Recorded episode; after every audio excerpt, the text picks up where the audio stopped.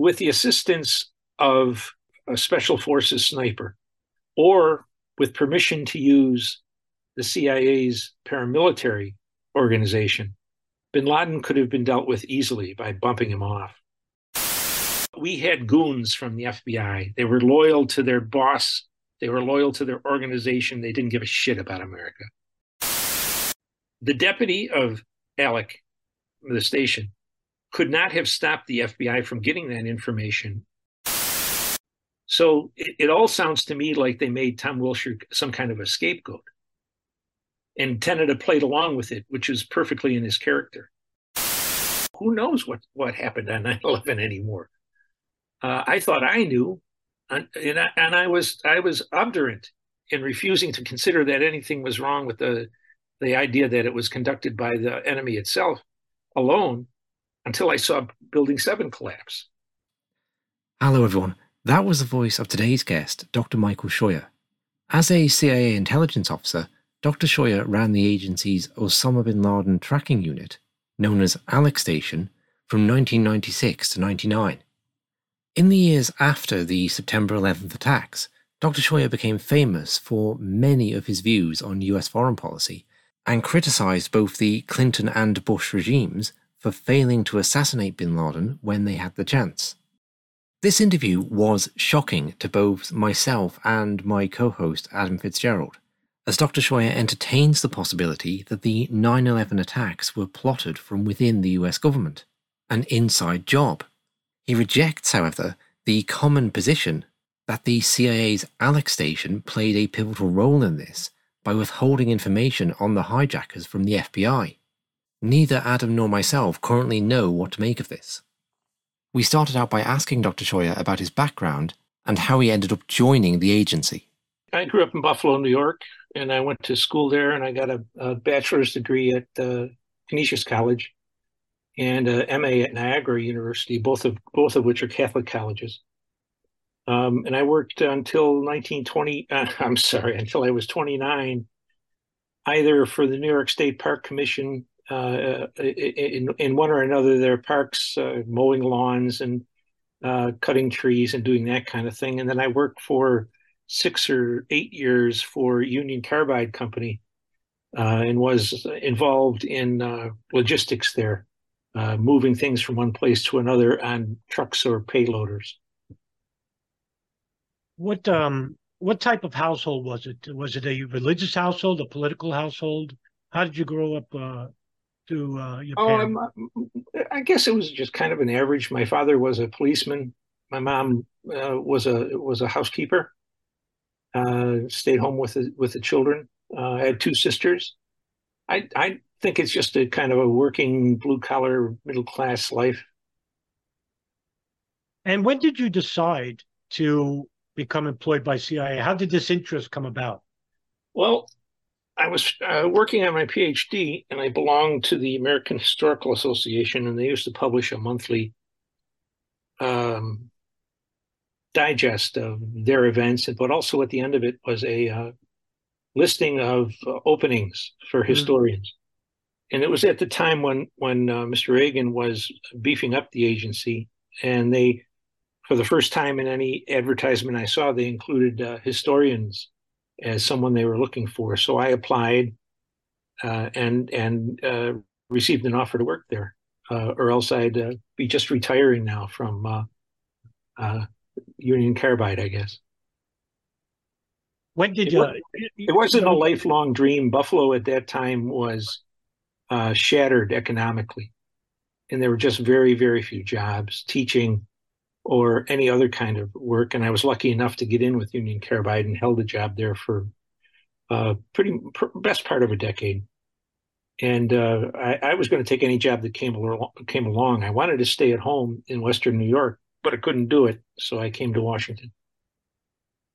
Did you always have a, a an interest in Middle East politics, or was this something Never. that grew on you later? No, never. I, I studied uh, American history, and I ended up getting my PhD uh, from the University of Manitoba in Canada, uh, in Winnipeg, on uh, what they used to call the the uh, uh, North Atlantic Triangle: Canada, United States, and Great Britain. Did um, and when you became employed by CIA, did they? Uh, you worked in the uh, what type of divisions did you work in? I worked for about a year and a half in in the analytic division there, and uh, I had an opportunity to move over into another analytic division, and I worked on Afghanistan. And from there, I moved into the Directorate of Operations, where I spent the rest of my career. Uh, I was, you know, just very fortunate. I had to take a course in British uh, colonial op- military operations, and uh, Afghanistan was one of them. So I fit right in, and for my sins, I spent the rest of my career one way or another working on Afghanistan. Was it a, a choice that was easy for you, or was it uh, laid in your lap? No, I, I in fact, uh, I got a lot of opposition for the. I worked in the European division, and I got a lot of opposition from them about going. But I wanted to go. I wanted to do it. Uh, somebody told me one time at the CIA, "Ride to the sound of the guns," and I spent the rest of my career doing that kind of thing. So, and I had a good career, and I I, I resigned very. Um, not very reluctantly. The time was right, but sadly, I would say you know, you wrote in the book Imperial Hubris uh, the following: one of the greatest dangers for Americans in deciding how to confront the Islamist threat lies in continuing to believe at the urging of senior U.S. leaders that Muslims hate and attack us for what we are and think, rather than for what we do. Could you elaborate on that? Well, yeah, it's it's a funny business. Uh, I, I, I was cha- trained uh, in in the historical method, if you will, by Jesuits when they were still amongst the best teachers and and thinkers in the world, and they, it was before they turned into the kind of airy fairy group they are at the moment.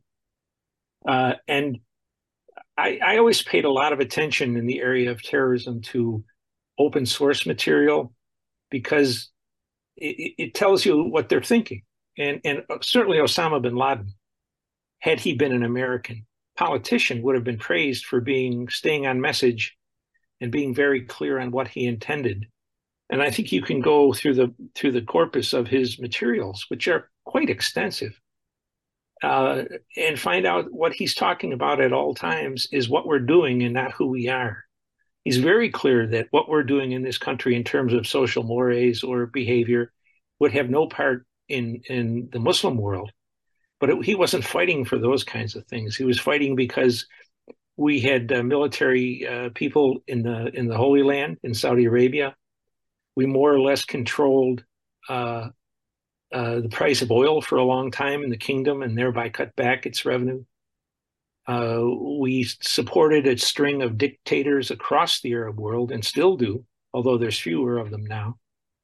And um, we also uh, refused to uh, take on uh, with our foreign policy, take on the Indians or the Chinese for their torture of Muslims in Xinjiang and parts of India. So he, he was very clear, very outspoken uh, about what he wanted to articulate too about what he was saying. And but you know, in Washington, if something's not stamped secret or top secret, people are not too much interested in him. I wrote four books on Osama bin Laden and Al Qaeda and none of them had any intelligence in it uh, in terms of classified material. It was all open source. It was all from what bin Laden and his lieutenants said or other people said about them. So if you're not going to listen to, to your enemy uh, about what his intentions are in fighting, then you're never going to know what kind of war you're going to fight until you get there. And most times you lose. Look at Vietnam. Uh, but in terms of uh, Afghanistan, we knew exactly what kind of war they were going to fight after they attacked us. It was too hard to keep trying to get us in the United States. It was a very long way from Afghanistan and had a lot of uh, intricacies and getting into the country and then finding nooks in which to hide and then be able to operate from them. So they wanted what what bin Laden said was, "We will sucker you into." He didn't use the word sucker, but that's what he meant. We'll sucker you into coming to our land, and then we'll take care of the problem. And that's exactly what happened this resonated with me a bit, Mr. Scheuer, because I, I too, you know, I study uh, true crime and the psychology of criminals. In that, the jihadist is a very unique mindset. In that, unlike La Cosa Nostra or Mexican cartels um, or apolitical dissidents, the jihadist will actually tell you why they're attacking you and tell you at some points what they are attacking at. It's almost as if they're telling you why they're doing it because they're proud to tell you, or as if they're wanting to tell you why. And there seems to be this huge disconnect between U.S. officials and uh, the Pentagon in that they think that this is a, a, a, an intricate, elaborate, and very covert ideology. It's very, uh, I think it's very up, uh, up, upfront. They're telling you why they're attacking you, and I think the great um, point here is that after the '93 bombing, Ramzi Youssef was allowed to speak before his sentencing, and he he gave an hour's speech, and during it he said why he attacked the uh, why he built the bomb and blew it up in the World Trade Center. And, and I think he said something about if he if he had another twenty five thousand dollars, he would have brought the building down. Yes, he would have brought the buildings down. Yeah. And I think that you know when I read Imperial Hubris, I, you know I I resonated with that because I said yes, that's exactly why.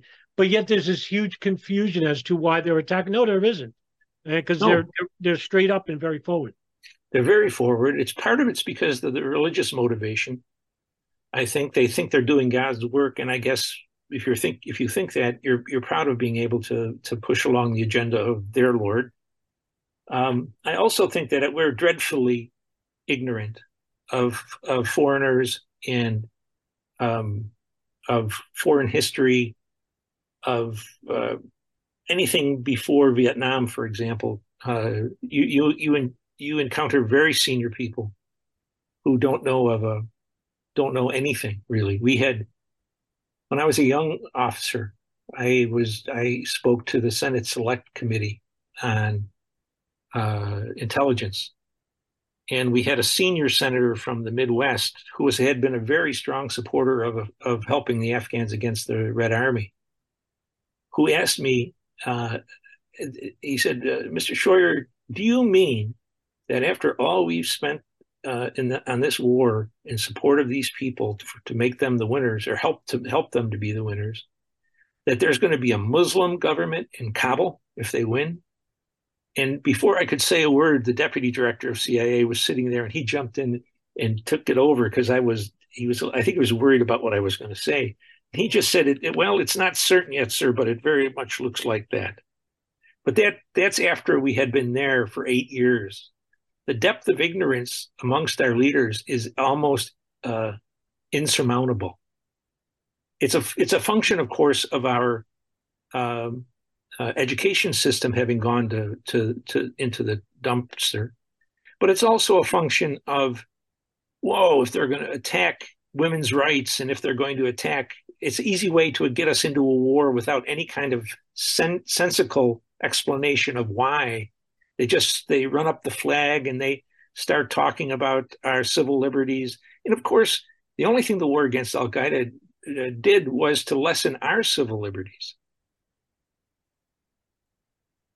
Did you um yeah you know I I, I agree with this uh, uh, synopsis and it's interesting because in the very early day just after the war um the CIA became interested in the activities of bin Laden and his group Al Qaeda when they moved to when he relocated to Sudan. exactly when did the CIA become interested in bin Laden? Well, for for a long time we were because of a of a of a influence I think you can uh, imagine. The counterterrorism operations were uh, focused on uh, Lebanese Hezbollah the Iranians' uh, ally and the Israelis' enemy. And that only wore away a little bit because we had did not seem like we were waging war against a religion, uh, according to the leaders uh, on, of the CIA under Clinton and the FBI the same way. Uh, that that we had to look for another person, and so they they hooked on, we hooked on uh, to Osama bin Laden. Uh, we had known him uh, not we, the agency, but the people that worked there, worked on Afghanistan, had known him as a person who had come at a young age into Afghanistan from the wealthiest family in Saudi Arabia, except for the royal family, and had supplied arms for the Mujahideen, had fought alongside of them, had a reputation for bravery, and had a reputation for providing aid uh, for the families of fighters who were killed or who were actually away in the field fighting. Uh, it was pretty much, uh, it was a very popular story in the uh, uh, Arab world and in the Asian world. That is, in in mostly uh, media products that weren't in English, and so uh, we we never needed to get in touch with Osama bin Laden at that time when we were well positioned to, because he he was essentially doing God's work at that time. He was trying to kill enough Soviets to drive them out, out and to, to bleed them we had a point during the Afghan war, which we supported, uh, where the Soviets were spending uh, some of their smaller and smaller uh, hoard of gold on Canadian wheat, and then sending a, a, a, substantial part of it to Afghanistan to feed their armies and the people there. So uh, we could just turn a blind eye on bin Laden. And I think bin Laden would have never been a problem for us, except that after the war was over, when many in the agency urged the Americans to get out, the Afghans had been there for two millennia or more, had ruled themselves, and they hate central government. We knew that. That was why the British were always fighting, is because they tried to establish a semi democratic uh, British influenced government in Kabul. Uh, get out, let the Afghans take care of themselves.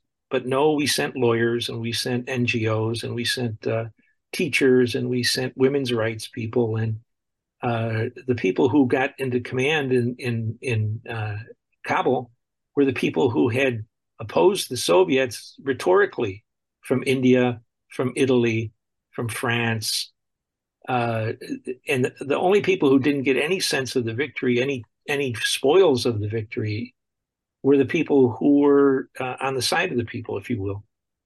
And uh, there's a huge misunderstanding on Afghanistan because the heroes of the CIA in that case were the logistical people. Mm. They made sure that the weapons that we secured around the world got to the Afghans when they need them, when they needed them, in the amounts they needed them, and in working condition. Otherwise, uh, there was some good reporting on the area. I worked on it from uh, let me think, uh, 86 until uh, 1991 full time. And uh, the Afghans are a remarkable people in many ways. They're very brave. Uh, if you there, if they win your, if you win their friendship, they're your friends forever. They also can be the biggest liars and deceivers. They're they're brutal at times, but they're their own people. Uh, more than any, probably anybody else on earth. One of the one of the tools we used to get somebody to do something they didn't want to do was to offer them a green card.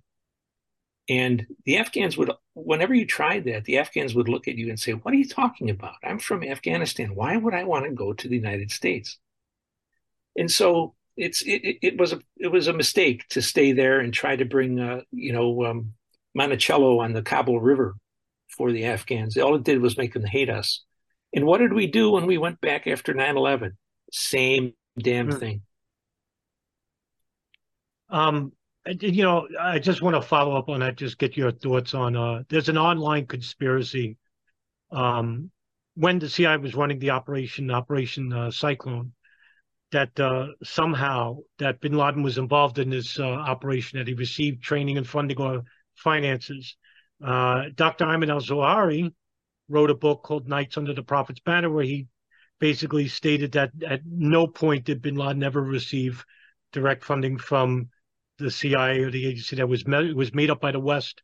Is that true, or is that is this just basically unfounded?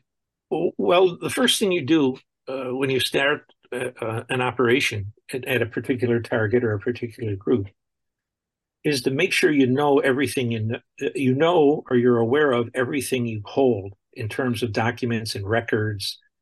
And we went through enormous amounts of records, very with some sophisticated programming, and by just page by page by eye, uh, and found nothing.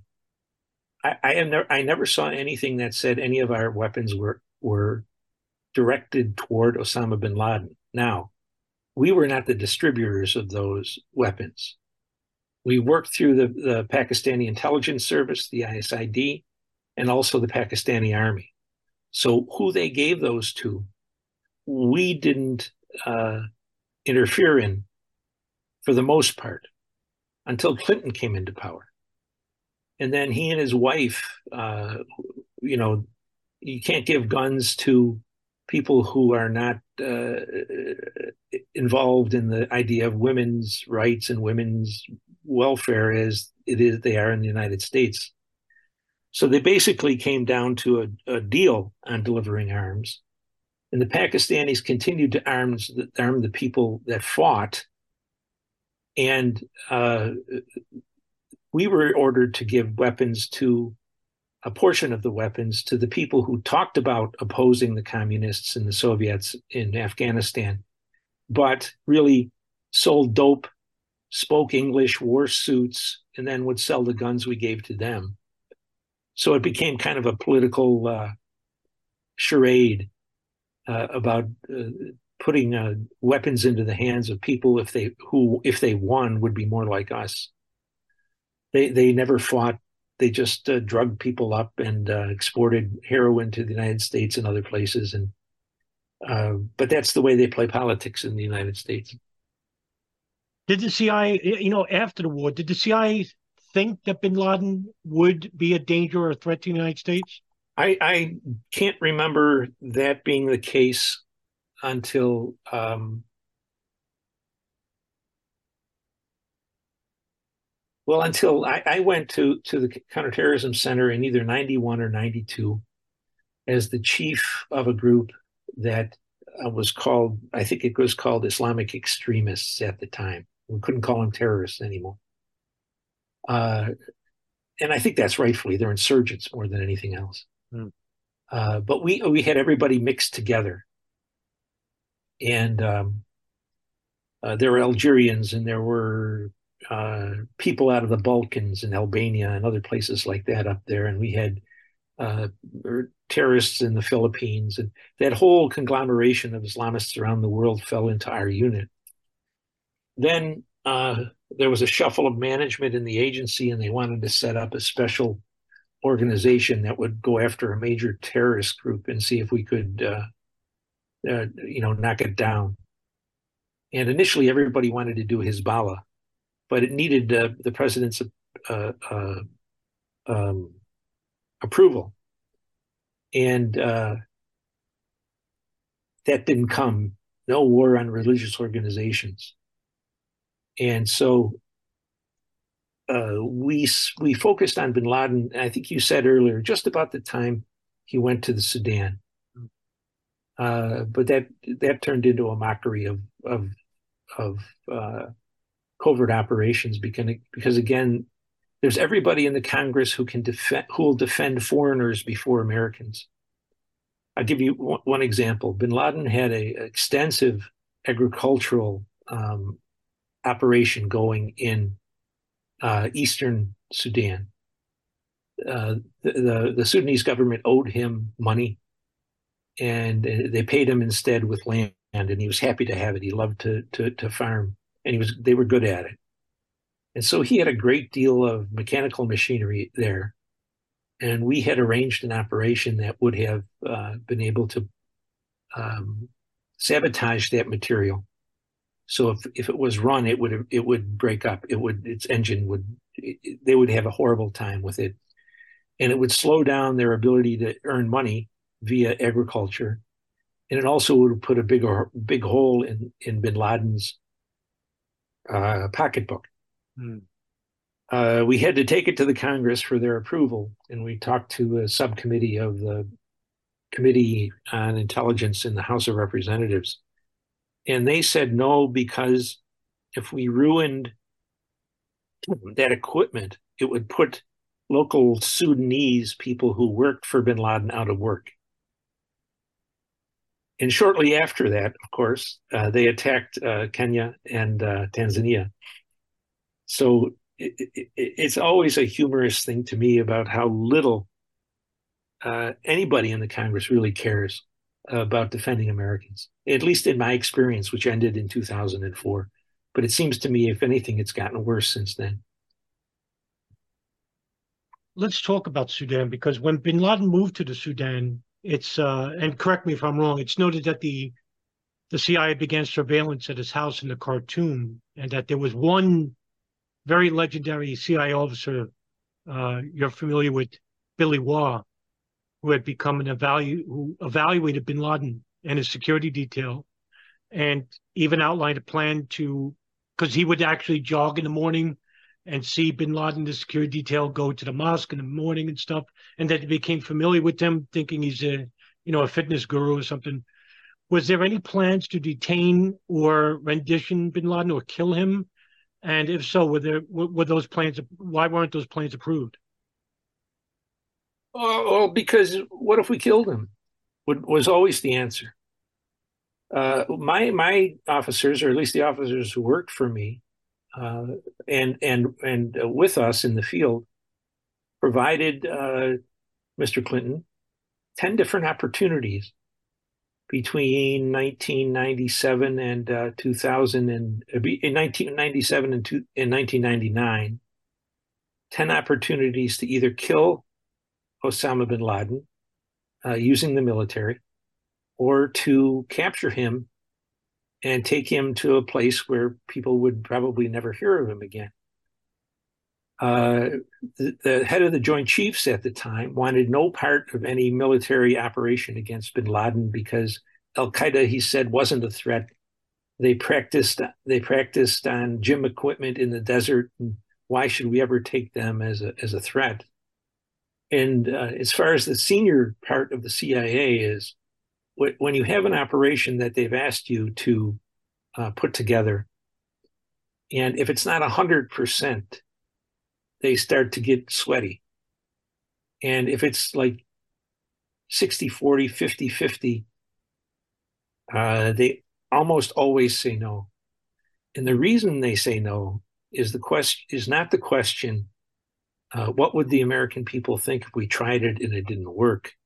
But what would the New York Times and the Washington Post think mm-hmm. if hmm. we tried it and it didn't work? And then they would be all over us. They never asked the question, how many Americans die if we don't at least give it a go? Uh, that that at least is my experience on 10 different occasions when we had an opportunity. We had an opportunity to take him, uh, to kidnap him and get him out of uh, Afghanistan to a country which was eager to have him removed from the scene, and from which you could all, all but guarantee that he would never uh, be heard of again.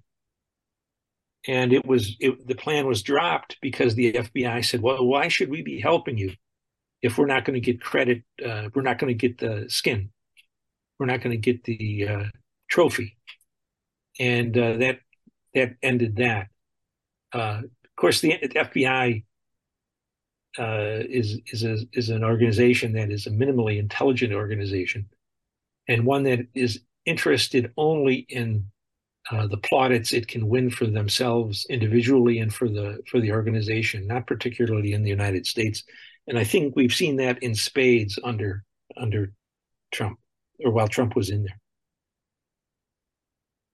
Did you recognize the danger of Bin Laden at a very early stage in Sudan, or I took him. I took him very seriously, sir, on a a, uh, a on the basis of uh, following what he said uh, about what what he was fighting for, why he was fighting for it, and what actions he was going to take.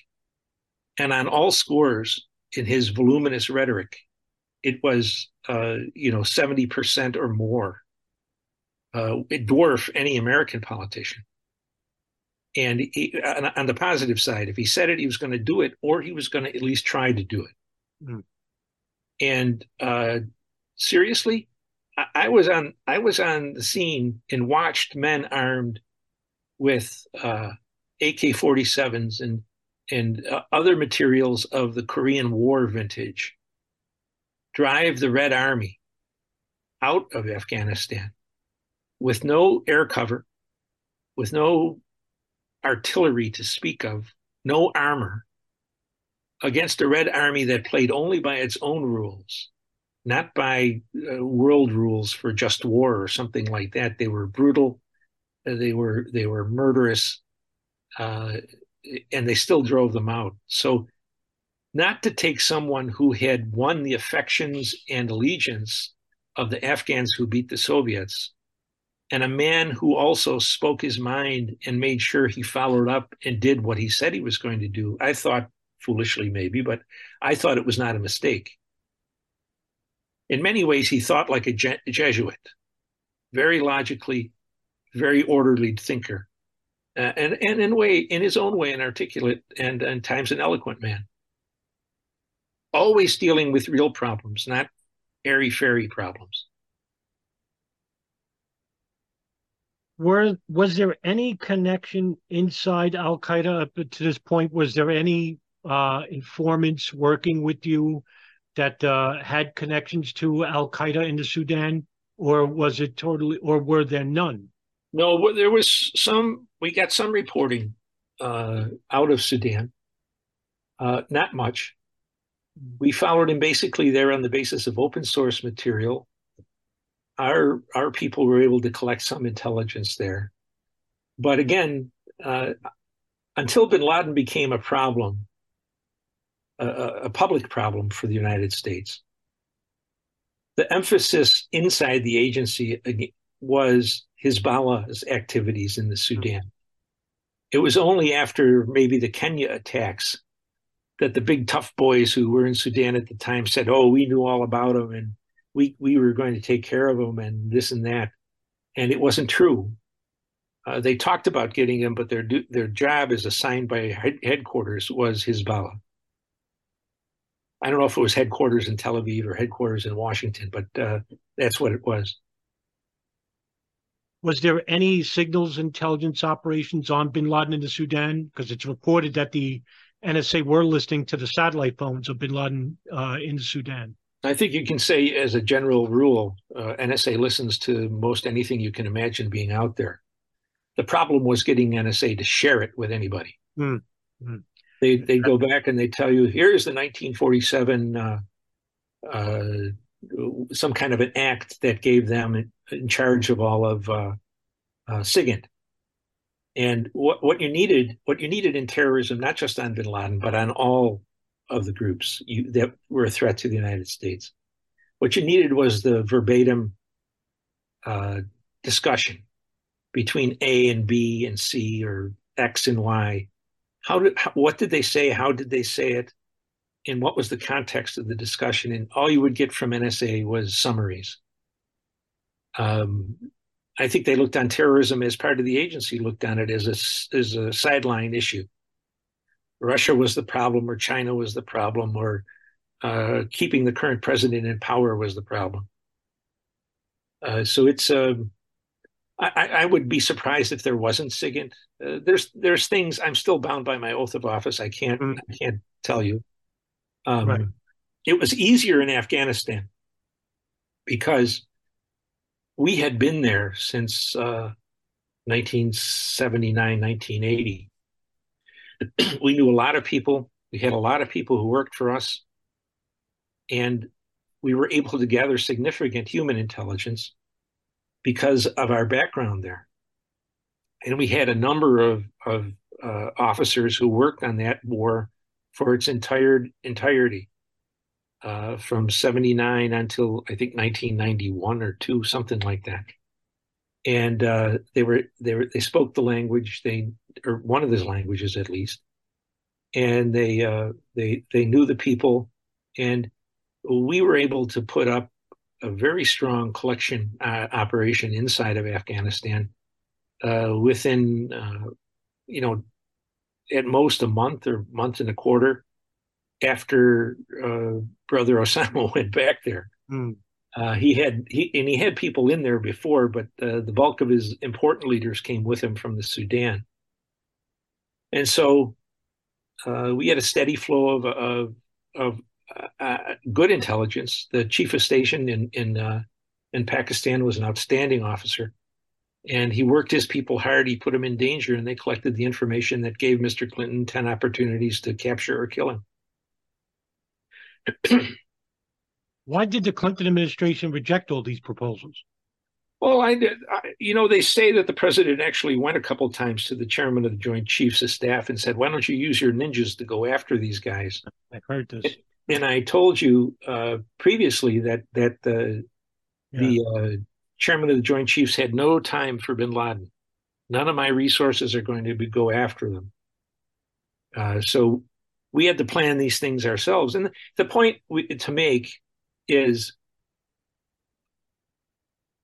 with the assistance of uh, a special forces sniper, or with permission to use the CIA's paramilitary uh, organization, bin Laden could have been dealt with easily by bumping him off.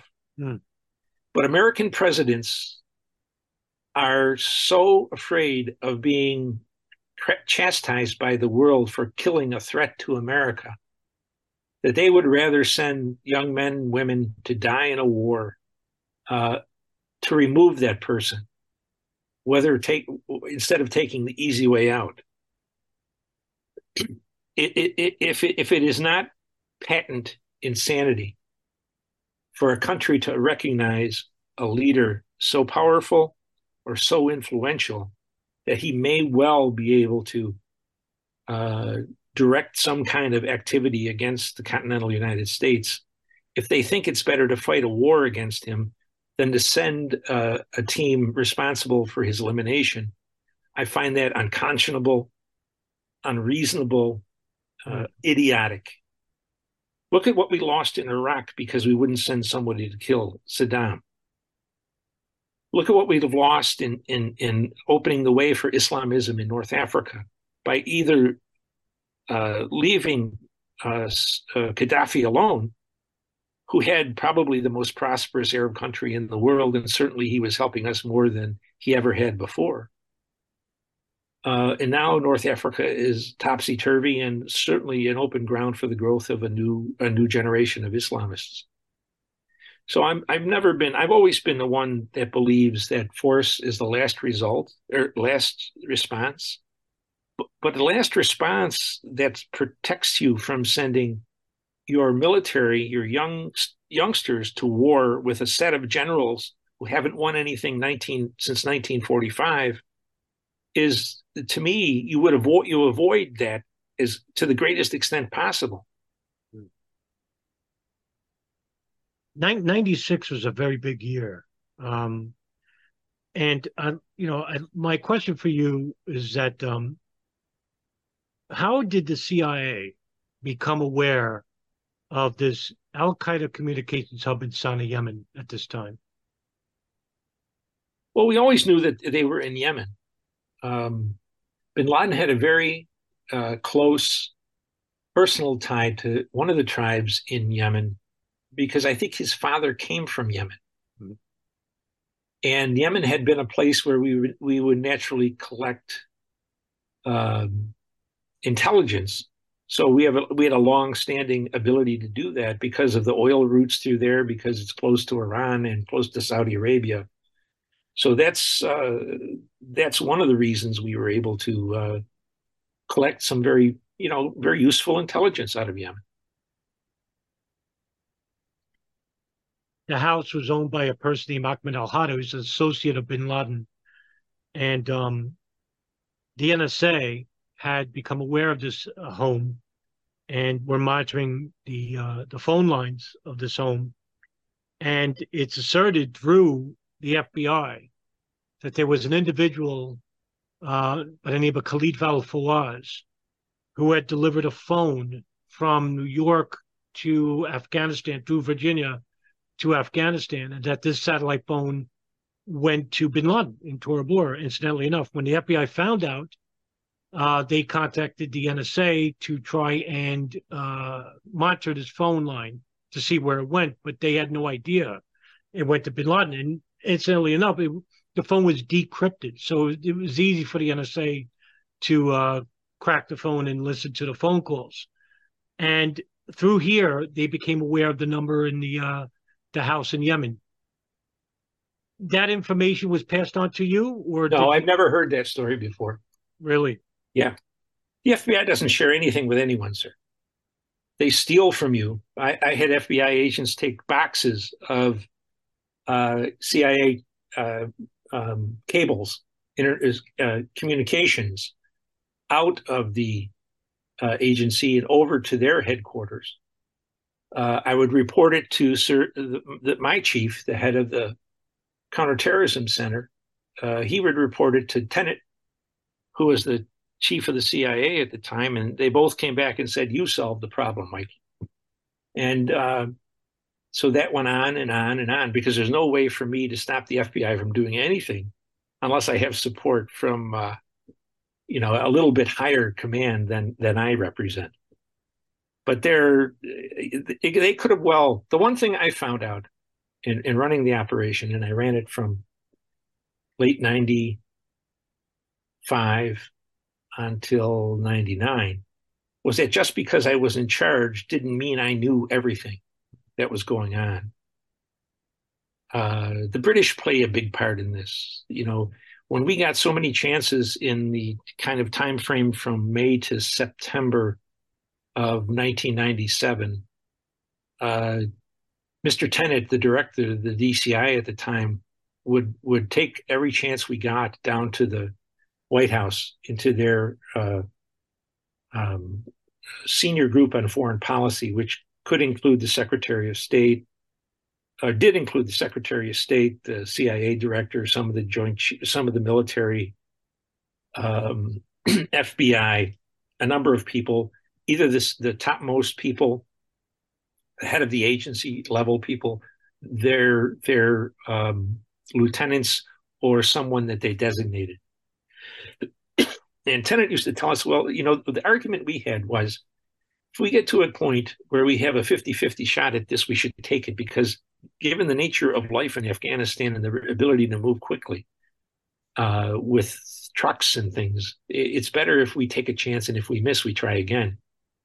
Uh, but uh, Tenet would say, okay, I'll do that. I'll pass that message. And now, as we, as when everything was over a decade later, uh, we found out that Tenet would always tell uh, the, the, the, this committee that he, he worked with that it was a uh, 50-50 chance and we need a but instead of say, saying 50-50 chance but we better take it while we got it uh, he would say well we need another string of uh, intelligence and he would always say another we have to get the british to do this so we can confirm our own reporting uh, and that's that was typical. We still our senior people still behave in most cases as if we were colonials, and that the Brits can do anything. While in Afghanistan, in my career in Afghanistan, which was over was about twenty years, uh, most of the things they did in Afghanistan we paid for. Um, it is a it is a strange strange animal that a country uh, curries um, has been great power and uh, uh, depends on it or trusts its word more than the word of its own officers who are risking their lives to get the information. But that's, uh, again, another nature of this particular beast. And let's, uh, yeah, let's revisit uh, when you became situated there. That um, David Cohen, who was head of the CIA's director of operations, uh, had an idea in mind, which was to create a virtual station that would fuse the intelligence disciplines into one office that would focus on uh, a singular individual.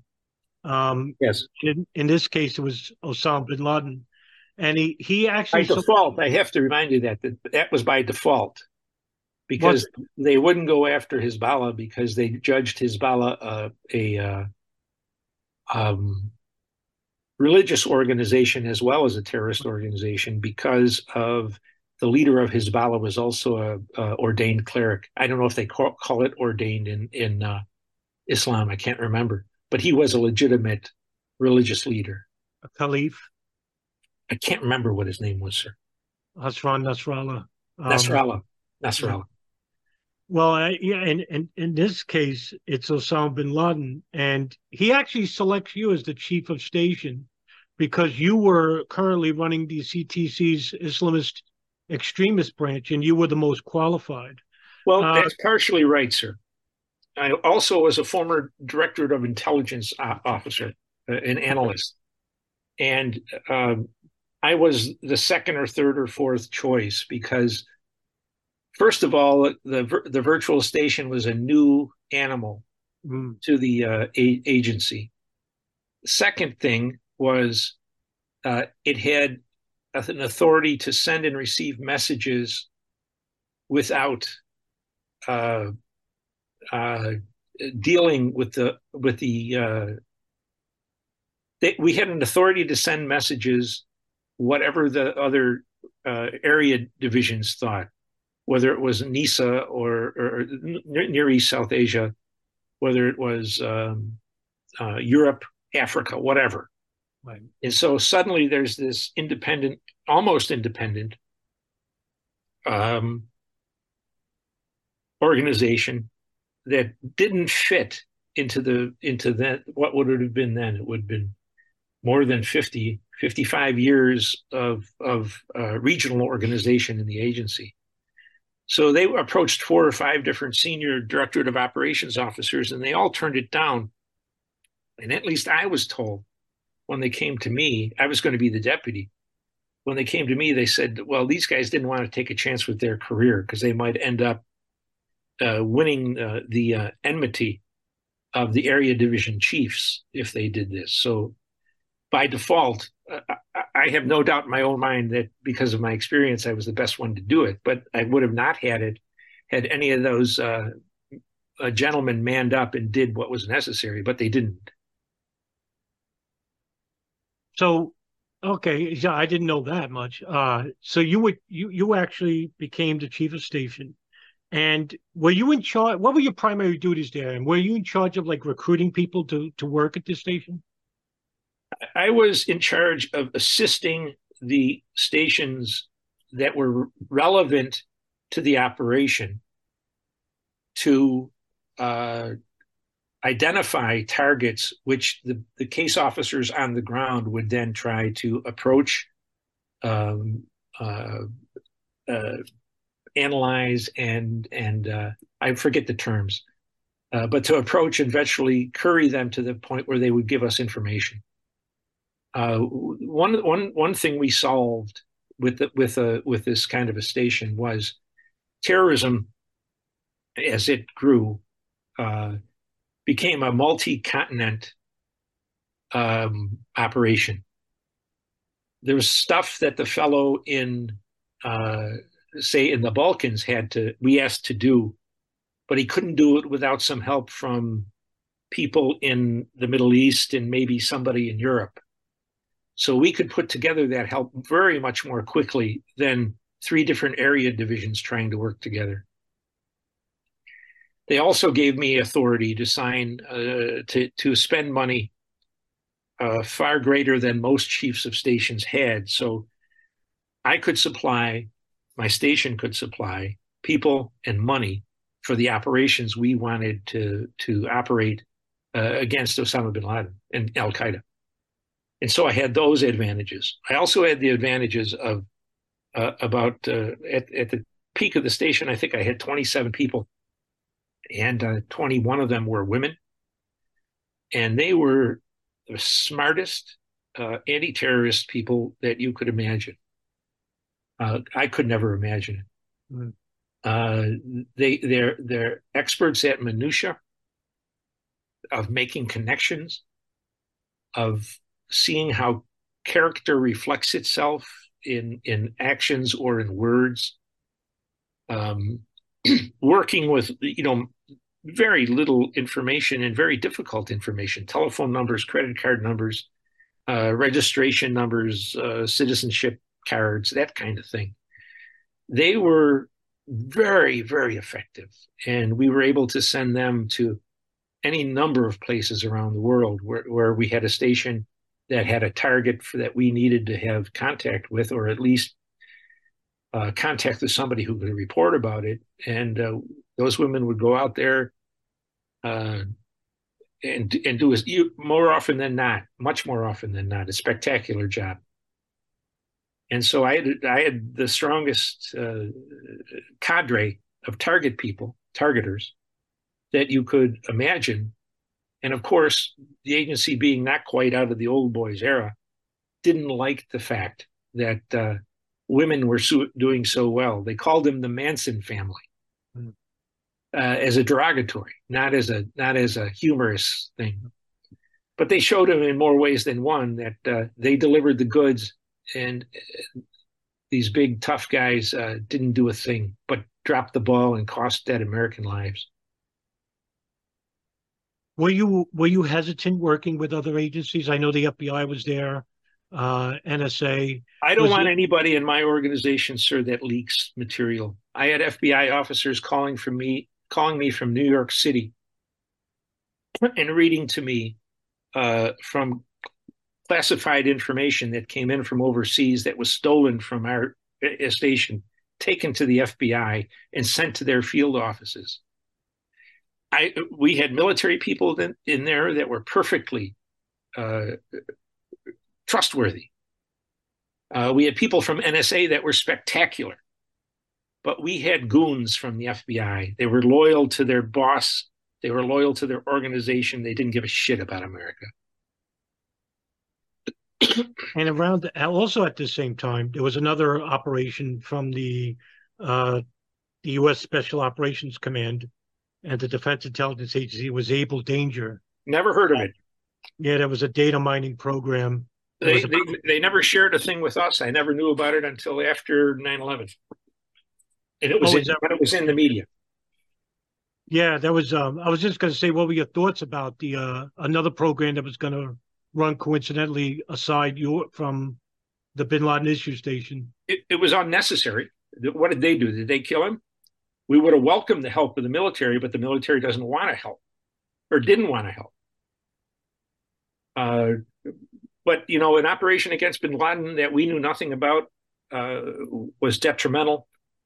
If you ran into somebody, or if you persuaded somebody to take action on something that was not based on good information, military intelligence is not as much a, a, a what do they call it, a, oxymoron as it used to be, but it's still not the CIA. At least it wasn't in the late '90s. How effective was the Bin Laden issue station in the early years? All, all uh, its task was to take down as much of Al Qaeda as we could and prepare an operation that could take him out or to capture him. In between um, December of '95 and when I got fired in June of '99, mission accomplished. We never had the the choice of make taking of of it, instigating the operation. If they had instigated the operation, it would have been uh, we, all the tasks were accomplished, and the and the end task would have been accomplished. But they didn't. They watched Bin Laden blossom and Al Qaeda blossom. We captured as early as '96 photographs uh, of uh, Al Qaeda uh, people in the United States training in in Georgia and I think Florida to drive or to fly 745, 747s and other big aircraft. Um, uh, there's no reason that uh, that 9/11 needed to happen, sir. Basically, is the, is the answer.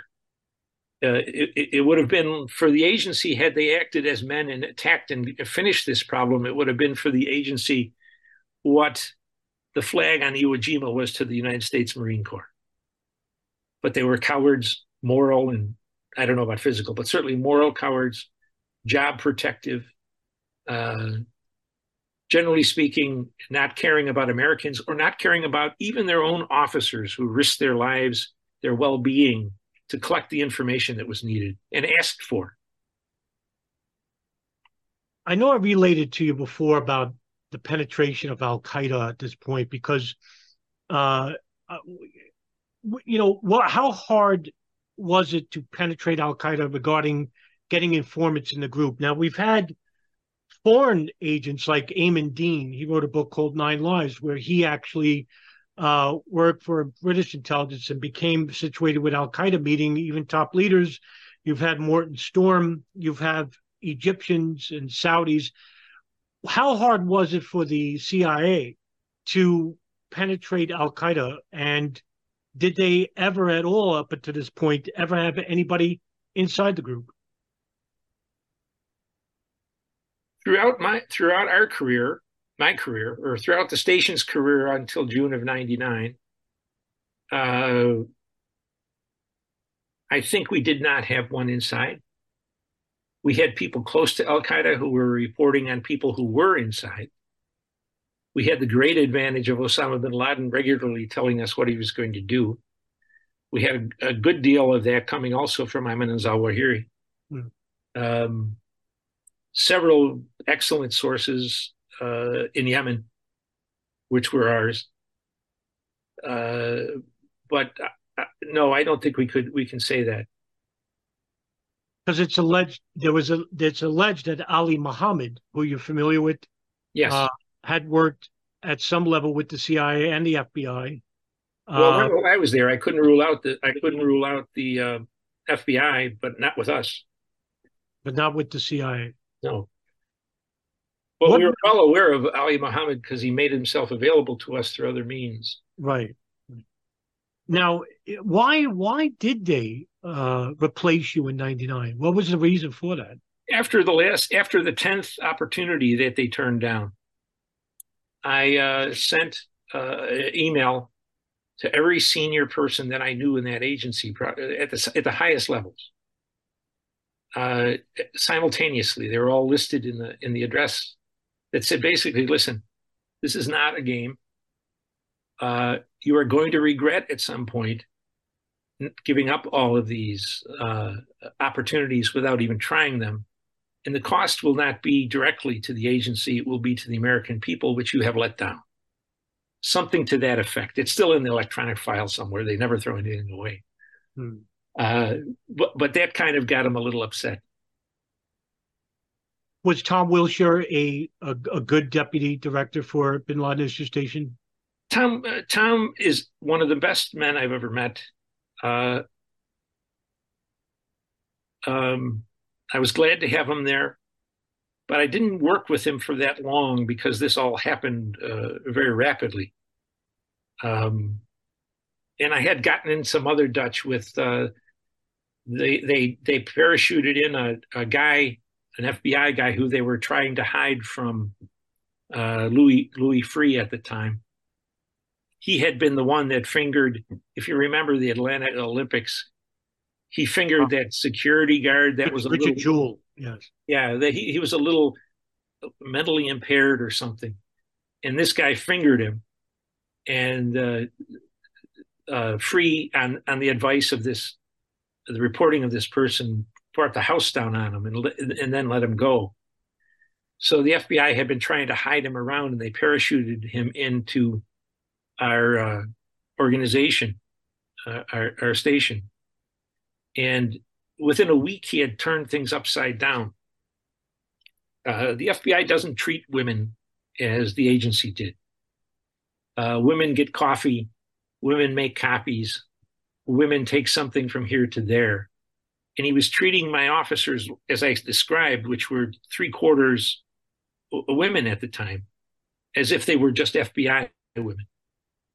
And uh, I kind of headed out with, uh, with not with, I tried to do it diplomatically via a note that said, listen, uh, if you want a briefing on what we've accomplished before your arrival, I can give it to you, or any of those women sitting out there can give it to you.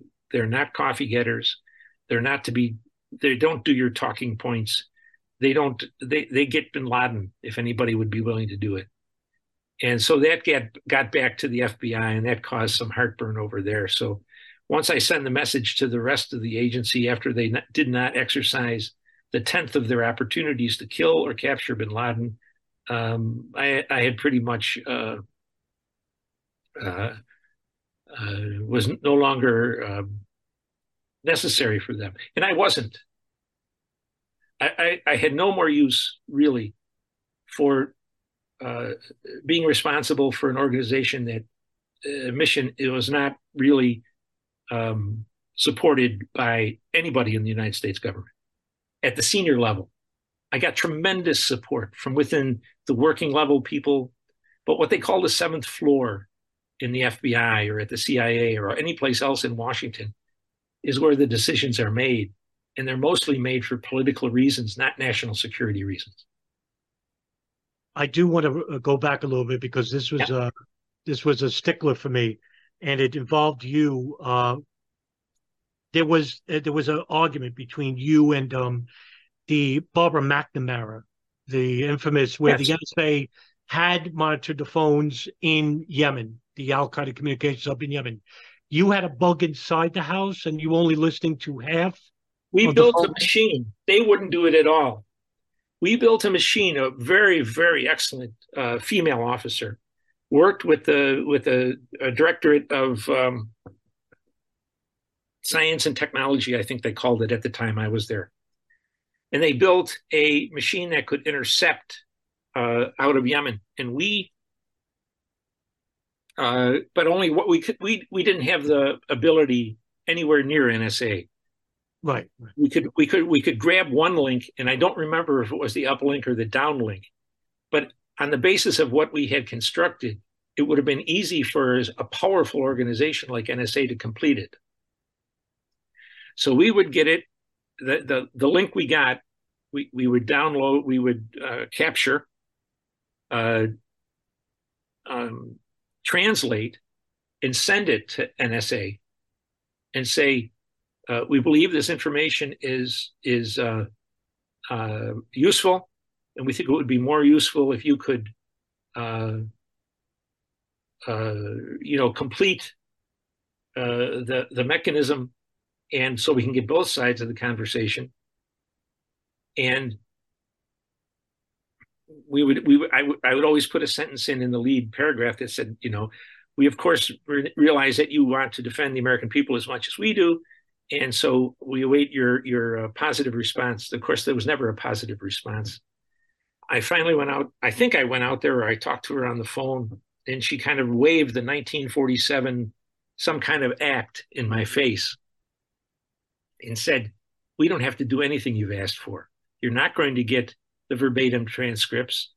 You're you're not going to get uh, even if we finish your machine, we'll take it over, and you're not going to get the verbatim conversations off of that." There's there is a very clear um, message, and very clearly, the big men at the at the agency did nothing about it.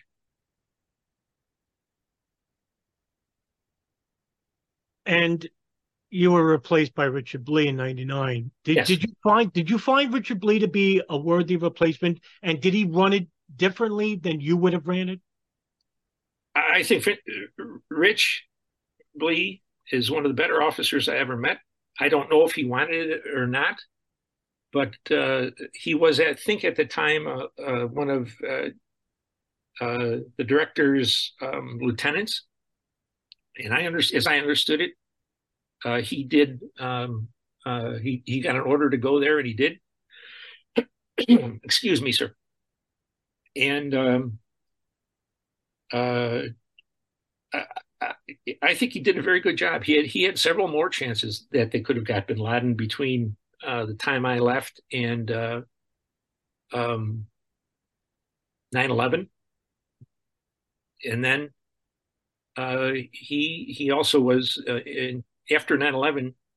He he demanded that I come back, uh, and I did go back as what they called a senior advisor but you know most of it anything important that he wanted me to do they it would get squashed by either the direct deputy director of operations or the chief of ctc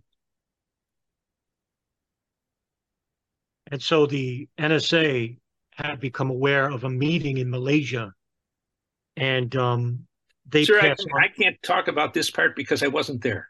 Oh okay. All right. This is if it's i can't i can't speak with any uh, more than observation from the outside after right. after June 30th, 1999. Right. All right. All right. I understand. because there was I was going to talk about an incident regarding the cable that was read by Doug Miller, and he couldn't share that information with FBI, and I wanted to know okay. why. I can, I can observe on the face of that it's a lie. No one ever asked anybody at the agency to share information; they would simply steal it. Uh, one of one of the guys we had there was later sent to prison for some kind of uh, cr- criminal activity. Was it when he was a CB, uh, FBI uh, officer? Right. Um, the the how can I, I tell me what your question was once again, sir, please?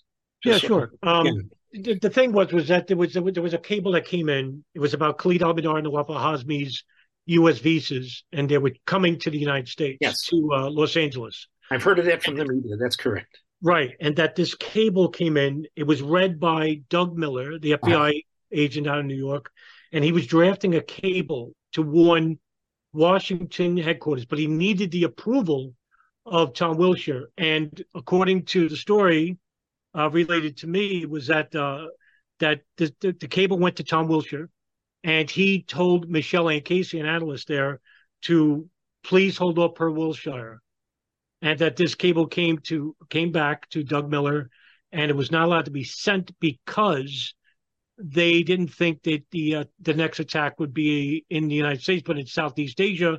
But you had Al Mihdhar and Al Hazmi come to the United States, so this was the big disconnect. And then later, Mark. I'll tell you, my my perception of that right is that uh, of all the FBI guys, Doug Miller was about the best one.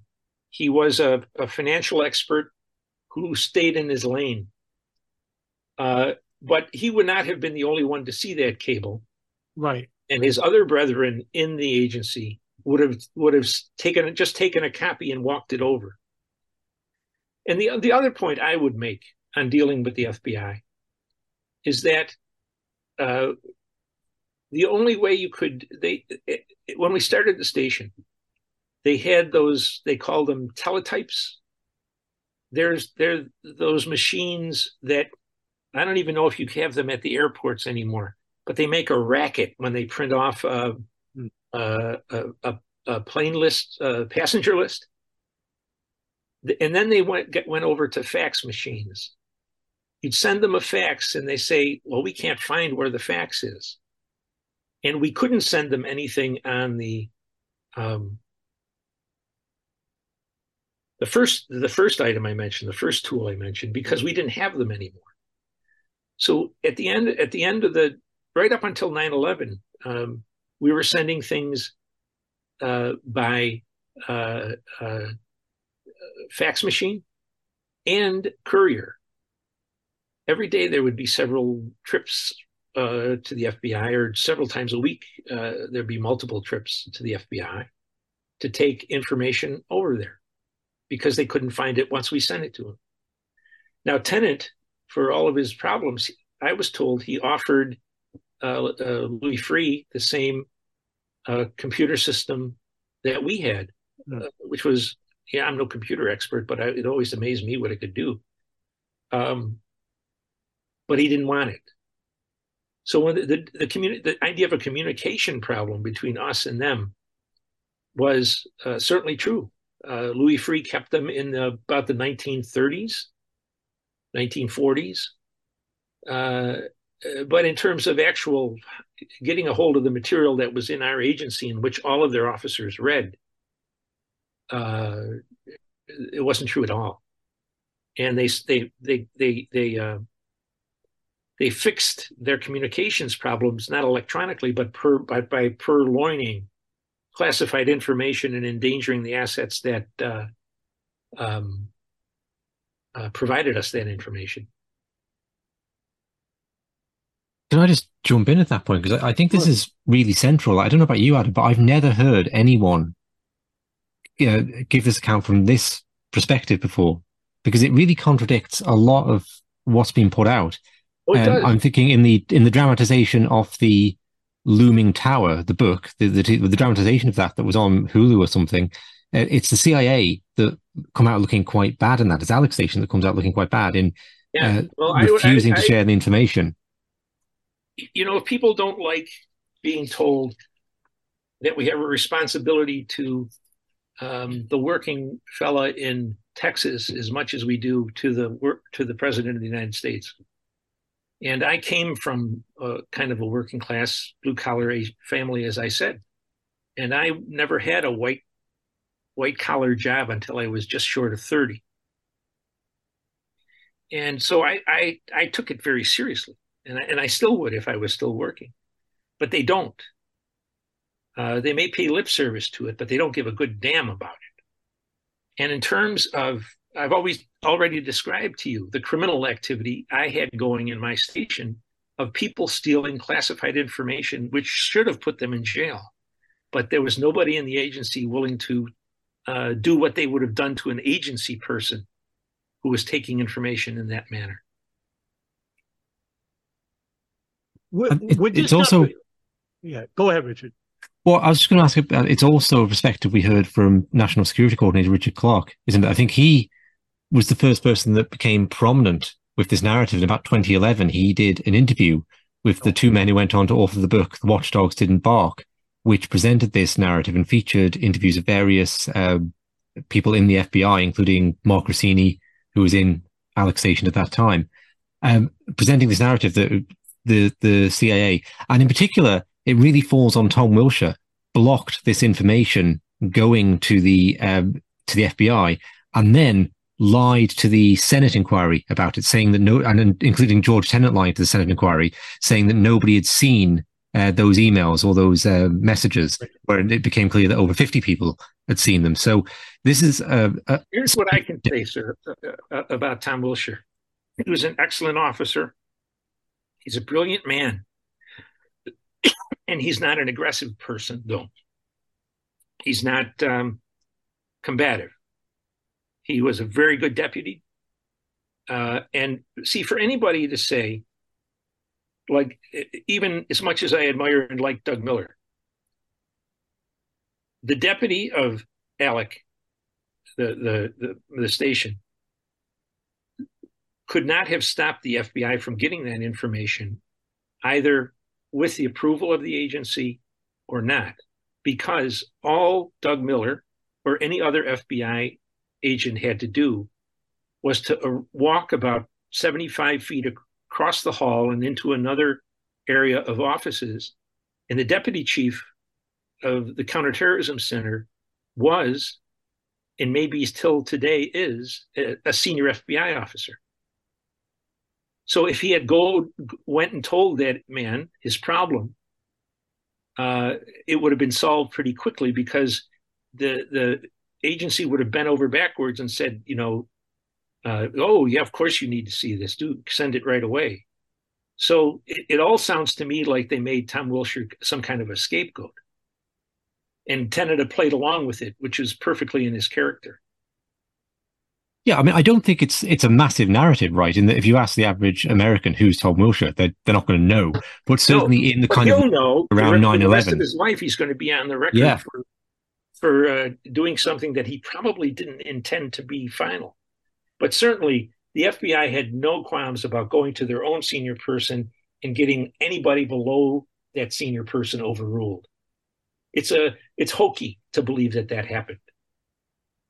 It's not. Well, I should take that back. Unless you lived it, you you might not believe it.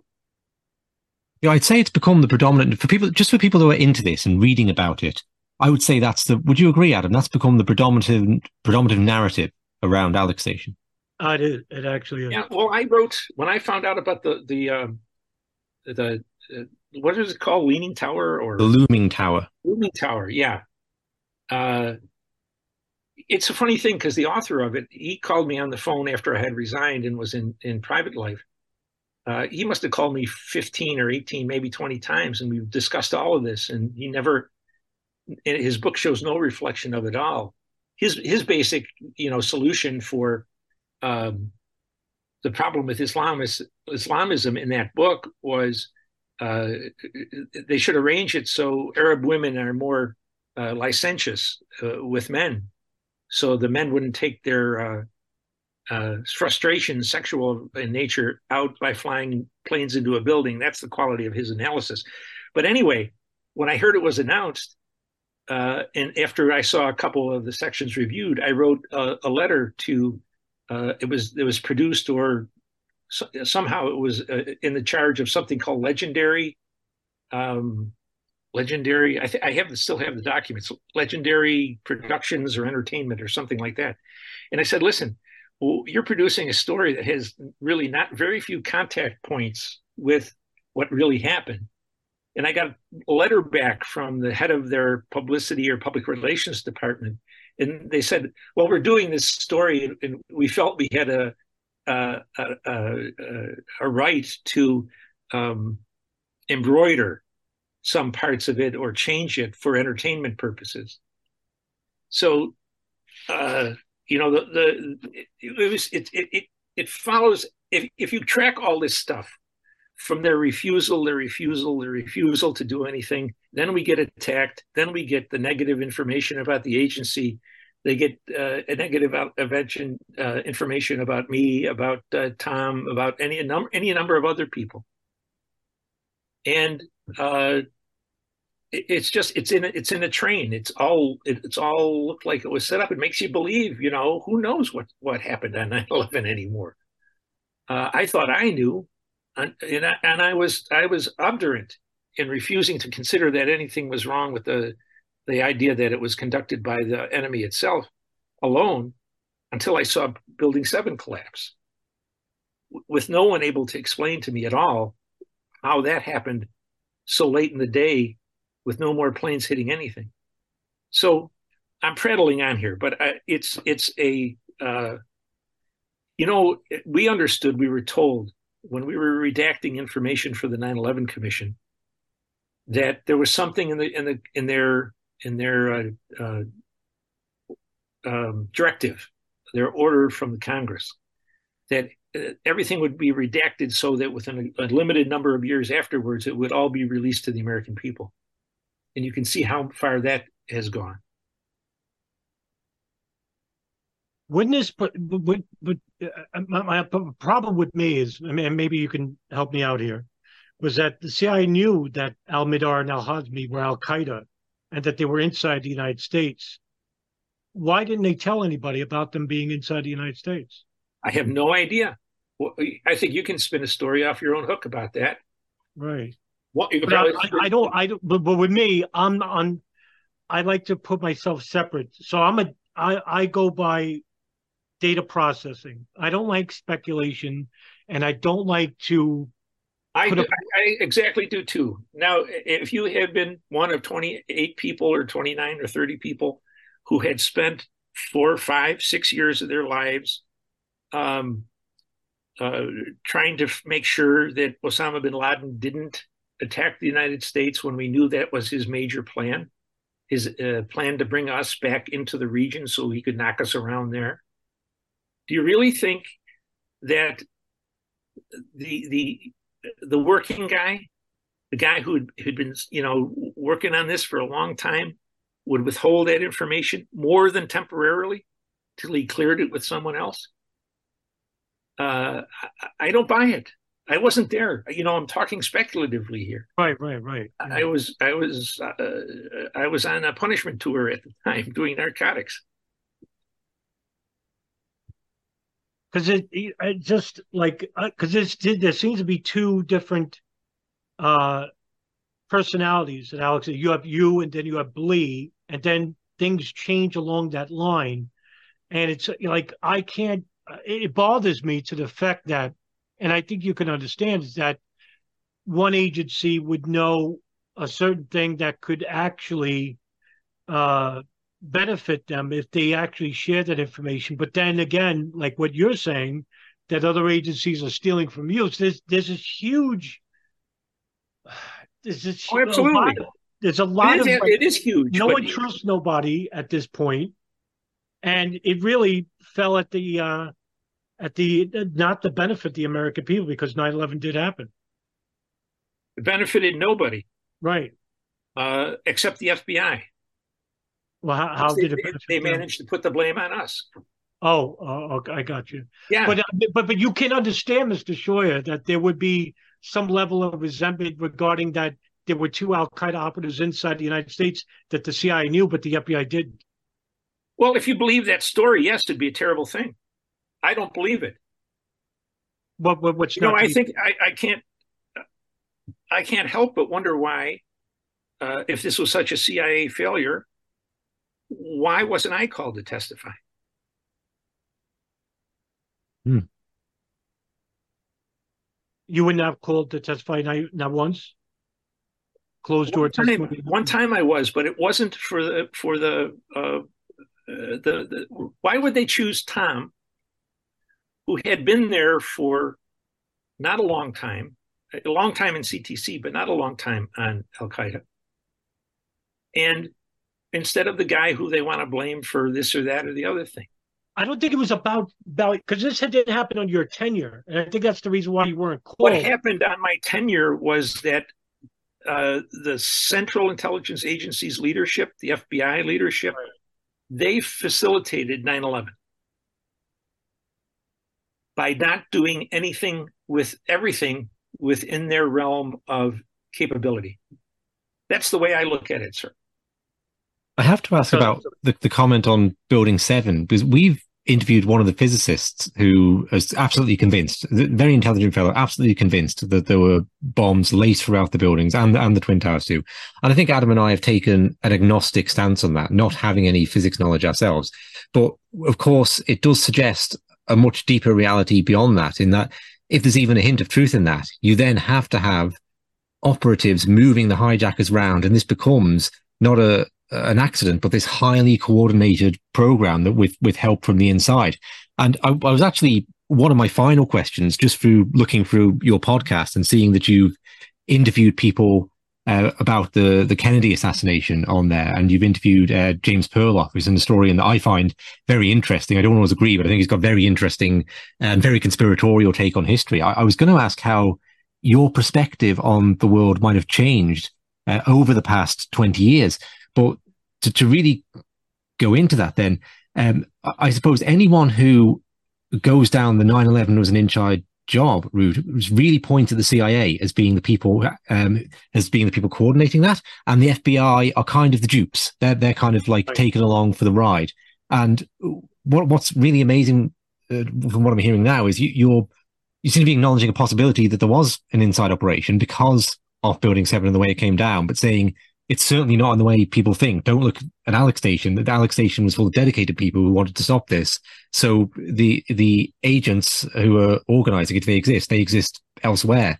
Is that a, a fair characterization of, of, your position? I think, I think that uh, my position is that the agency did, at the working level and at the level of our our people in the field, did everything they were tasked to do in December of 1995 and and completed all of the things except the one thing that I, I, or my my officers could not be responsible for, and that was ordering the elimination either by uh, the military or by kidnapping of Osama bin Laden. That's where I am. And in terms of Building Seven, I resisted forever watching these these things. Uh, but when I finally did sit down and watch Building Seven, I thought, you know, good God, here, how, how could that come down in that way when nothing hit it? Could it been heat? Could it have been what? And no one's come up with an explanation yet. But I've seen several of the physicists and engineers and quorums of them speaking at conferences uh, on video, of course. But it's raised a question with me. But more importantly, uh, in my in my own thinking, I've watched all of this stuff uh, go on with Trump. I've watched all of the stuff now that that looks like COVID is is a, a murderous operation conducted by people uh, deliberately. Um, my whole view of how the American government works is much more um, jaded than it was previously more or less because of what my own experience, but it's been buttressed by 20 years of more of this nonsense. Uh, and and uh, I guess that's that's where I stand. And if you if you look at my blog, I've I've been very clear about this on on that for a long time. Uh, we have generals who can't win wars. We have border patrols that can't uh, protect the border. We have uh, people willing to stand up and lie about climate fraud as if it was, um, you know, the gospel. When we have as many, uh, what do they say? Um, Nobel laureates, uh, scientific Nobel laureates on one side as we have the other, but it's a closed question. Uh, the, the idea that every other week we get a, some kind of a command from the World Economic Forum that that uh, is treated by by Biden's administration as law. Yeah, I'm I'm my my view of I don't think it's conspiratorial anymore. I think there's so much, If and I, I wrote a blog just this week. There's so much, uh, so many things that have happened that if you think they could be all, all could be just a coincidence, uh, it's it's it's something. Now I wouldn't take that yet back to the 9/11 issue, but the doubts in my mind are now much stronger than they ever have been before. Are okay. you familiar with Donald, Are you familiar with Donald Canestraro? With who? Donald Canestraro. I know of a Vince Cannistraro. Yeah, but no, there's a guy named Donald Canestraro. He worked for the Office of Military Commissions, and what he did was um, he had interviewed people from CIA and FBI. They spoke anonymously about a a covert report uh, that the CIA and Saudis were running inside the United States. Now, this is after you were gone, Alec Station, that the CIA and the Saudis were running a joint operation in monitoring Al Mihdhar and Al Hazmi inside the United States. Um, what, what like you you talk about like conspiracy involving like World Trade Center Seven and the is like could there have been a conspiracy running behind at at the doors of the CIA that they didn't know about? Well, I, I, certainly there's a possibility that there was something going on that I didn't know about. Right. Um, uh, you have to remember that John Brennan was was the chief in Saudi Arabia for virtually the whole time uh, that I was running Alec Station, and uh, one of the things we asked him to do was to ask the Saudis to provide public information about bin Laden, uh, birth certificate, uh, wedding certificates, health records, investment uh, records if they were available. And he kept he kept not answering the cables. So we I finally sent one that was directed to him directly and to say, you know, we really need this information. So that we, he sent a message back and said, the Saudis don't like us asking this stuff, so we're not going to do this. We took that information up to the director, Tenet, and he didn't do anything about it. So I don't know what's possible in this world anymore. I only know what I saw. Right. And and uh, I was out of the loop uh, certainly until the day after 9-11 and then i came back for um, oh, I don't know, what was it? About three years, and then I then I resigned in 2004. Regarding um, Saudi Arabia and the the embassy and and Brennan, it just uh, ties in. I wondered if you ever experienced any tension between your aim and the aim of Alec Station at shutting down Islamic terrorism and shutting down Al Qaeda, and a kind of geopolitical sphere where radical Islam is being used first in Afghanistan, but then across the Stan countries in Azerbaijan and ultimately in the breakup of Yugoslavia to kind of tilt the board uh, in a directions favorable to US foreign policy objectives. And one place where that people talk about that coming up is in the 93 bombing and the fact that uh, the blind sheikh, Omar Abdul Rahman, is allowed in to the United States. And again, the, the narrative for the people who are interested in this, the, the, the, narrative comes down to that he seems to receive some level of protection. So in, initially, when there's the assassination of Meir Kahane, uh, it's looked at as being um, a, a, kind of lone gunman thing, even though it very much isn't. So Al, Sayed Nasser is locked up for that. But the fact that his um, his house is full of documents from Fort Bragg provided them from Ali Mohammed is kind of covered over.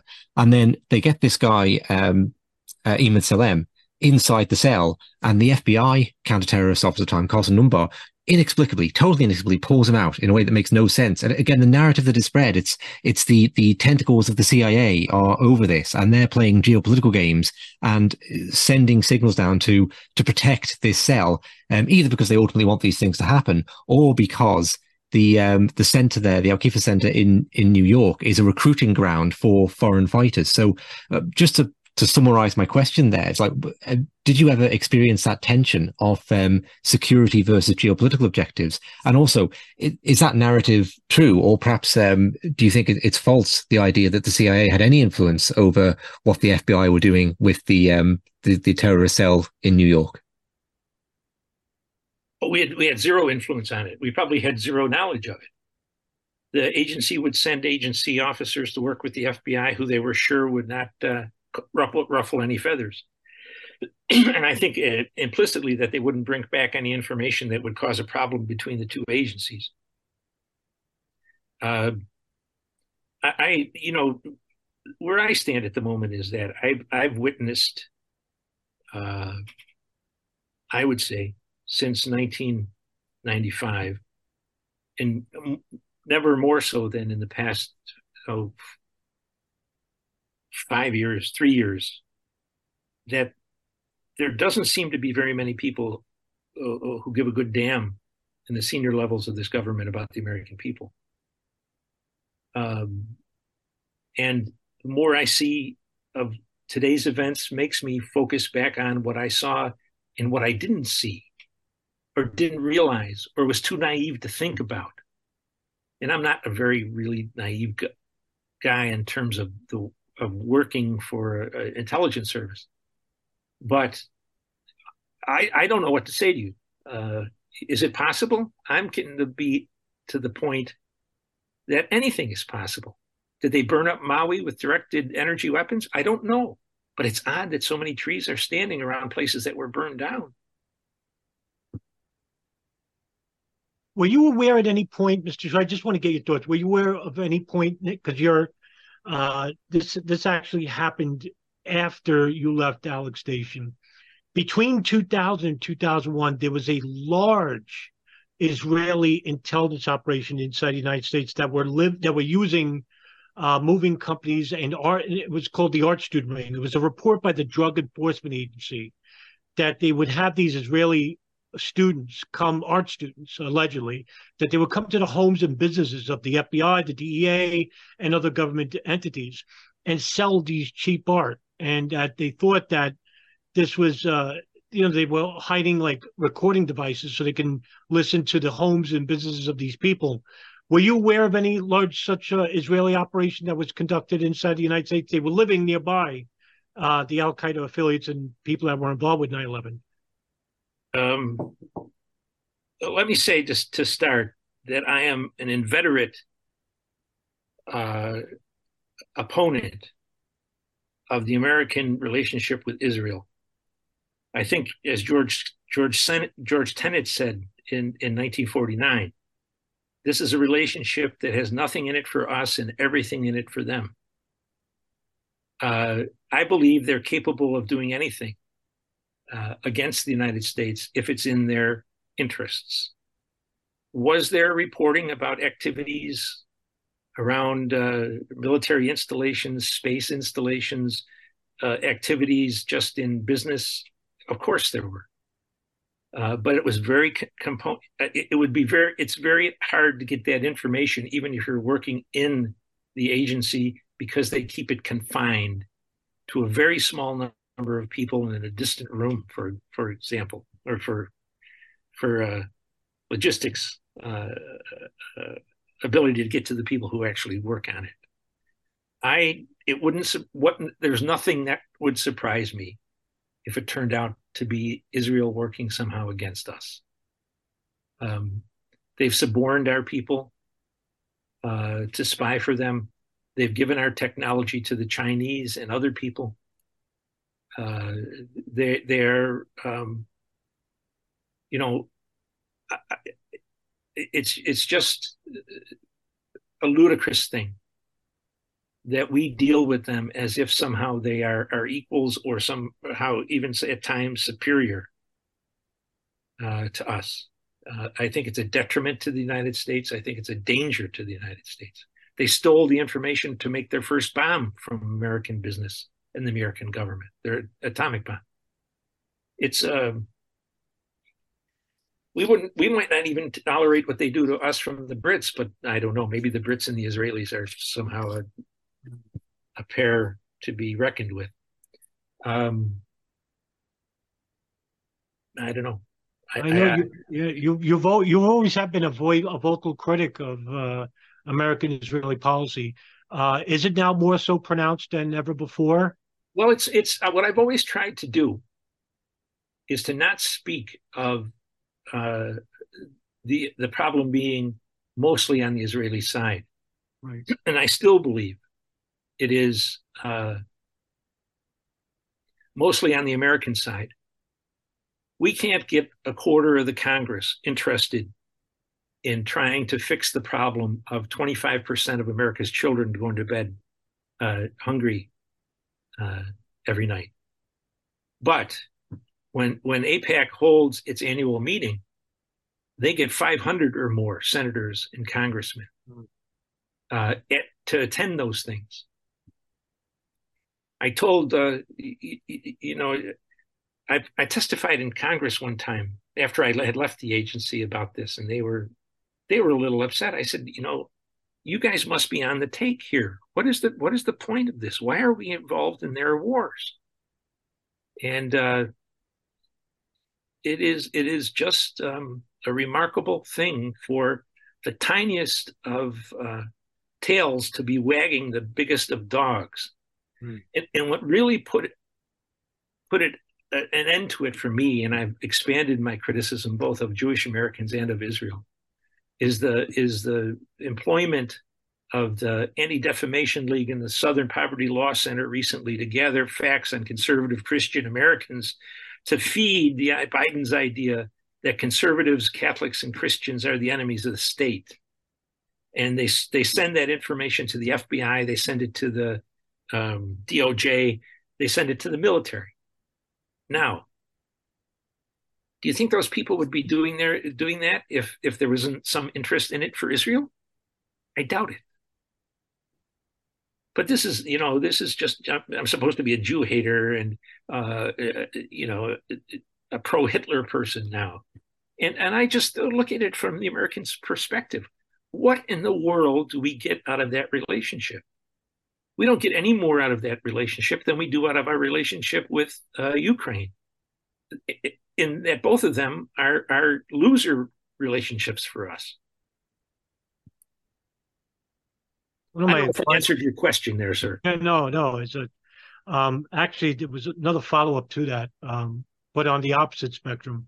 You know, currently, right now, there's a lawsuit against the uh, Kingdom of Saudi Arabia, in which the 9/11 victims' families, law firms like Kreindler and Kreindler uh, and Motley Rice are currently uh, working on the Saudi angle involving one particular person who was inside the United States and assisting Khalid al-Mihdhar al-Hazmi named Omar al-Bayoumi.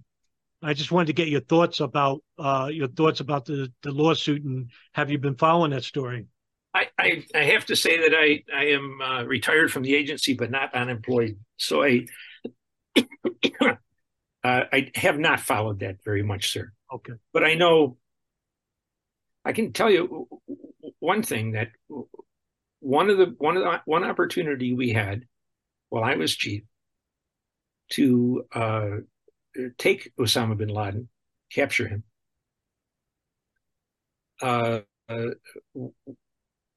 was uh, stopped when uh, it was briefed to uh, Brennan uh securely, not you know not in the open uh, but he arranged for a meeting between the director of Central Intelligence and uh, I was on the trip.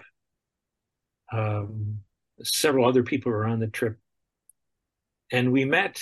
And uh, no one really knew what Brennan had in mind. And he said, uh, "We're going to have a meeting with the king." uh, oh, the chief of the Near East division was along with us.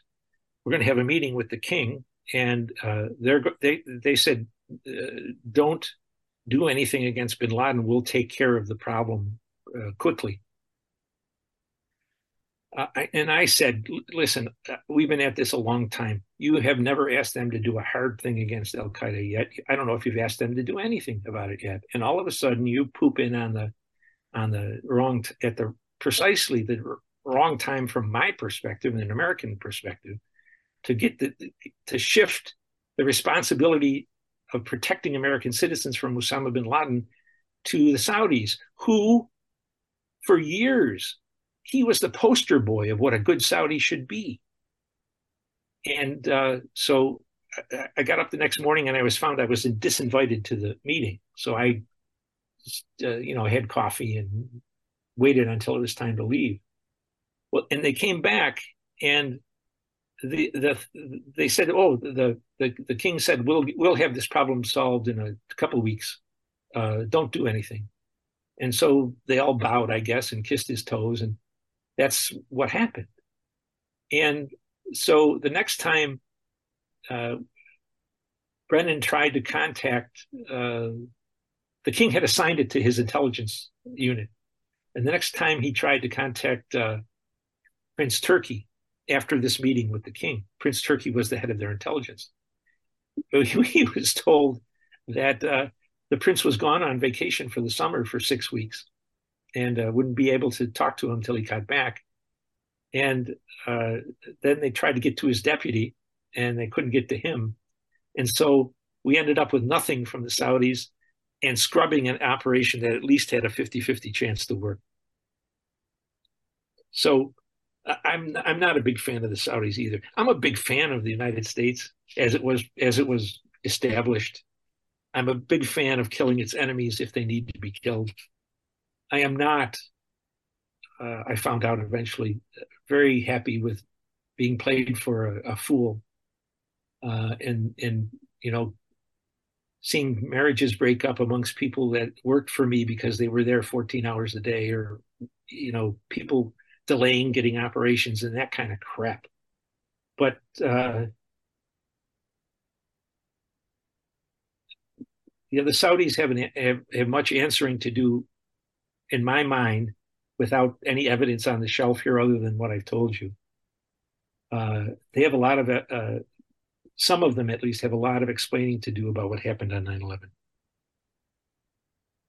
Mr. Scheuer, do you think the United States investigated 9 11 properly, responsibly, out in the open? Or do you think? I think there were some very fine investigators. I think the chairman of the thing was a, a professor from somewhere, and uh, can't remember where, but I think he was a political operative. He was, I think he was close to Clinton. Yeah, Philip Zelikow. Zelikow, yeah. and um, some of the other participants, like he had a panel of people that he was working with. It was him and this panel, and then they would decide which direction to take the thing. I, I, I have told uh, everything and much more uh, that I can't tell you, right? To all of those people, and it's never, it's not reflected in their report. Although it was, we kind of made an agreement amongst ourselves that if we were if we were called to testify, not in public but in private, that we wouldn't say anything unless we could bring along documents that could support it. So when the people from my office went, from my station went, they had not only knew what they were going to say, but they also had documents that were being supplied through other channels to these people, and they were redacted, but they were showing what we were talking about, but they never paid any attention to it. You know, lack of imagination uh, is what that clown. Uh, you mentioned his name earlier. He's the, he was the czar for terrorism. Richard Clark. Clarke, yeah, nobody ever asked him why he traveled to the uh, by himself to the uh, Emirates so often. But I don't, that's another issue, I guess. But uh, he he wrote a piece that said it was a lack of imagination that Bin Laden got away with this, and I thought, you son of a gun, you know, you're the one that was essential into destroying chances or not doing chances at least, not taking chances to to kill bin Laden or capture him before 9/11. And they all played their part perfectly after, afterwards, you know. I felt like the fool of fools. It's a uh, uh, I, I guess you know, a Catholic growing up and a Catholic education makes you a little naive, and I guess that's what I am or was. I don't think it's the case anymore. Richard, do you have any follow up questions? I'm sure I could ask a hundred, but I just think it would, if I did, it would go on for so long. We've been here until tomorrow. So I, I really think this for me has been the most incredibly enlightening um, interview in terms of really, I mean, throwing what I thought I knew into disarray. Okay. And making me question everything once over. So thank you very much indeed for that, Mr. Scheuer. Well, you're welcome, sir. If I can help, I'm always happy to, but I, you know, my, uh, my opinions are my own and I very seldom change them. Unless what are you doing? You're, right, right. You're, you're retired now. What are you doing in public life? Anything? Any projects? Nothing. Nothing. Oh, publicly, I'm just finishing a manuscript of a book called Mind Your Own, which is a history of American uh, non-interventionism from the founders to today, and uh, I hope to have it published uh, early next year. Um, are you working on any podcast future for yourself? I mean, you're working oh, with with Mike, right? I think. Yeah, uh, we do we do two or three shows a week, and I write uh, a blog. Um, I haven't done a lot of it lately because I've been tied up, but I wrote one this week, and uh, I'll be writing more frequently in the future. Podcast looks fascinating. See, Naomi Wolf has been on a few times, and Ron yeah. Paul has been on. That's incredible. Yeah, so, yeah, we, I'm going to be checking some, that out. We've had some very good guests. Uh, Colonel Mike, my partner, is a is a whirlwind when it comes to finding people. Uh, he's very uh, uh, quick off the mark on stories, and he's done a. I think he's done a fabulous job in uh, finding people to talk to. I throw in one every once in a while, but only rarely. He's he's the drive behind this. I just got the movie star good looks. That's all. Michael Scheuer, chief of the Bin Laden Issue Station and author of Imperial Hubris, as well as Marching Toward Hell, American and Islam After Iraq. Mr. Scheuer, thank you so very much for coming on to the show. My pleasure, gentlemen. I'm sorry if I prattled on. No, not at all. So thank, thank you. you. Thank you very much. Bye bye.